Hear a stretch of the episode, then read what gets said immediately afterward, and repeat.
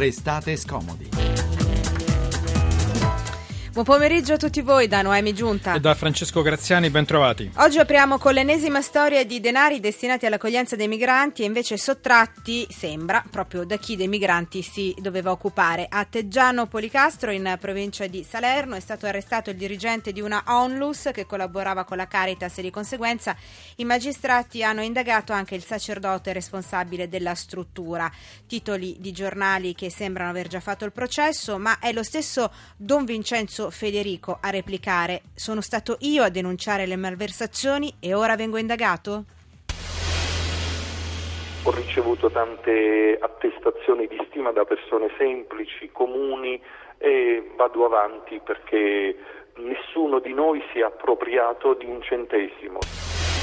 Tra poco l'intervista completa con Don Vincenzo Federico e poi l'ambiente messo a serio rischio da scelte quantomeno discutibili. A Manduria, Puglia, uno scarico di acque reflue non trattate finisce in mare proprio in mezzo a due aree protette. Dall'ambiente al lavoro con la svolta imprenditoriale di una giovane donna romana piena di iniziative che ai suoi coetanei dice passate più tempo a creare che a mandare curriculum. I numeri per i vostri sms il, alla 335 699 2949 restate scomodi chiocciolarai.it per le mail. Ora c'è Ligabue.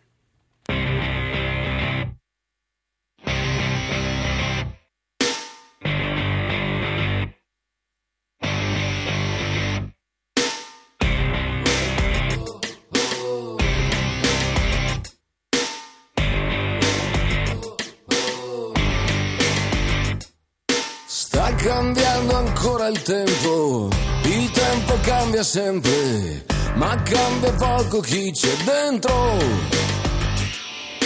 Questa volta fa bufera e ha fatto il cielo nero e sembra fare a chi è più duro.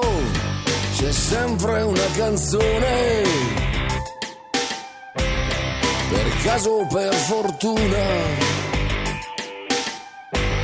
c'è ancora una canzone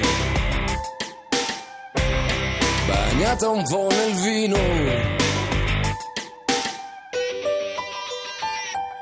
Mentre infuria la bufera e il sangue fa il suo giro, qualcuno urla che era ora. Le poltrone sono calde, stanno lì seduti saldi finché lì dentro è solo calma.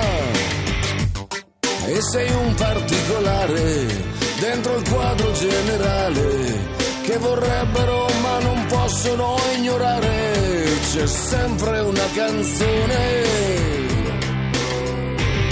Per caso per fortuna. C'è ancora una canzone caduta dalla luna. C'è sempre una canzone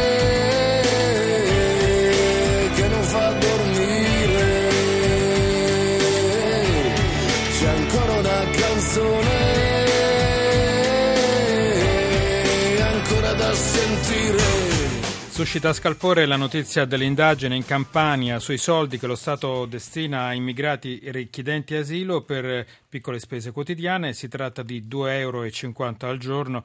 L'ipotesi è che Onlus e volontari abbiano intercettato e trattenuto queste cifre. Con noi c'è Oliviero Forti, responsabile nazionale dell'immigrazione della Caritas. Buon pomeriggio. Buon pomeriggio a voi.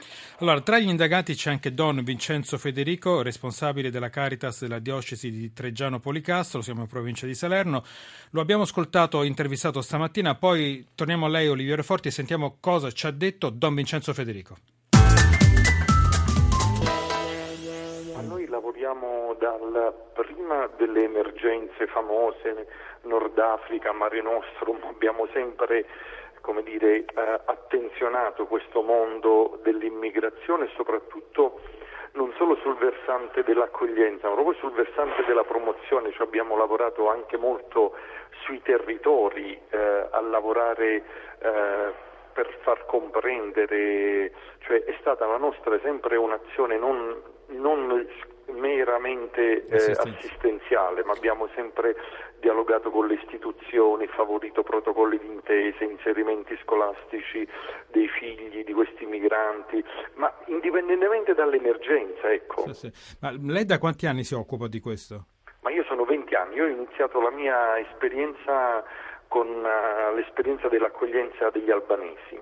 Senta, anche per spiegare ai nostri ascoltatori, noi potremmo dire che lei ha ricevuto, è diventato cavaliere con il presidente Ma napolitano, però, però, però, guardi, noi vogliamo dire questo per, per, raccontare questa storia, che lei invece ha preso carta e penna e un anno fa e ha scritto al prefetto Morcone, al Ministero degli Interni, per dire... Eh, una lunga lettera nella quale denunciavo questo, mer- questo mercimonio che si c'erano... Praticamente qual era il problema di questi famosi 2,50 euro al giorno? Allora, te, tiene presente i buoni pasto? Sì, certo. Eh, quelli normali. Era un blocchetto nominativo, de- intestato alla persona, non era generico e veniva rilasciato dalla regione in base alla presenza in struttura del migrante. Ma c'era la difficoltà su alcuni territori a trovare negozi che si, consen- che si convenzionavano nell'accettare questi ticket money. Quindi era nato questo mercato parallelo e noi quindi il mercato nero di questi buoni venivano, rivend- venivano rivenduti a un prezzo ovviamente esatto. rimettendoci un dicevano po'. dammi 70, vale 75 euro il buono, dammi 5, ti do 50 euro, dammi il blocchetto.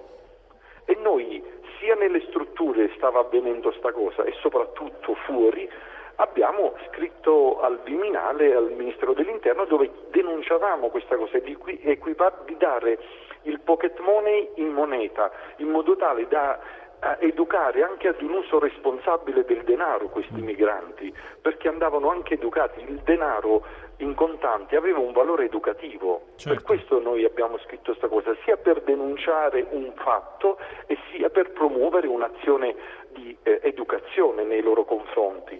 Senta, Don Vincenzo Federico, lei, lei, ci racconta che da 20 anni si occupa del territorio, si occupa di educare queste persone anche la gestione del, del denaro.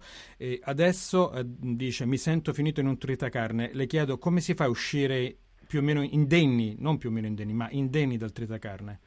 Anche a livello ah, personale, eh, dico.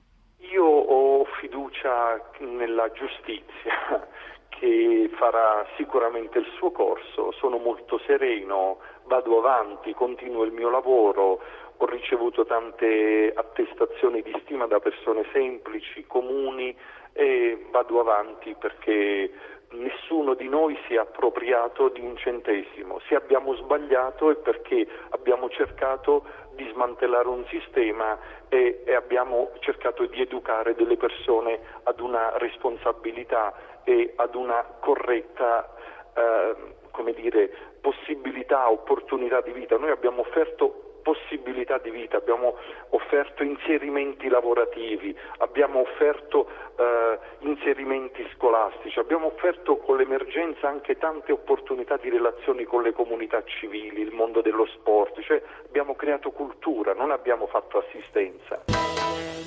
Oliviero Forti, come si dice in questi casi la giustizia farà il suo corso. Certo è strano che una persona che denuncia poi si ritrovi a sua volta indagato, è strano ed è anche un po' difficile non pensare che chissà che magari ci sia qualcosa dietro che non torna.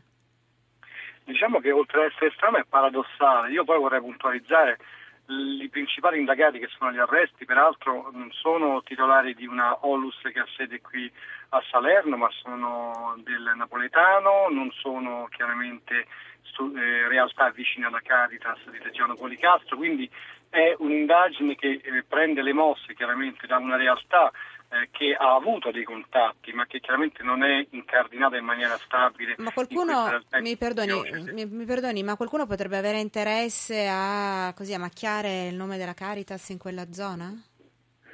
Guardi, più di qualcuno, e non mi sento di dire solo in questa zona, perché gli attacchi che stiamo ricevendo anche a livelli non locali ma sul nazionale, io credo che parlino un po' da sé, evidentemente. C'è questa ormai abitudine, cattiva abitudine, soprattutto quando si parla di immigrazione, di attaccare chi cerca di fare eh, onestamente il proprio lavoro, anche con tanti sacrifici e questo in qualche modo è una modalità che va ad inficiare tutto, ripeto, un lavoro che decennale cerca di dare delle risposte ad un paese che ad oggi non è riuscito a mettere dire, in piedi un sistema.